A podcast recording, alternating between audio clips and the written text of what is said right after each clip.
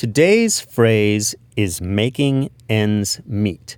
It is associated with an inability to stay afloat financially. But did you know it originated with having enough money to dress a high society lady?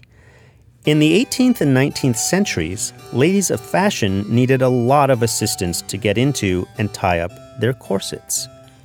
The corsets had two ends that needed to be brought together and buckled.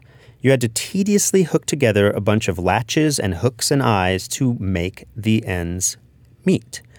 At first, the expression just referred to the ordeal of trying to get the ends of the corset to meet. But as the cost of these corsets went up and the difficulty of putting them on became less, making ends meet became connected with just having enough money to dress properly.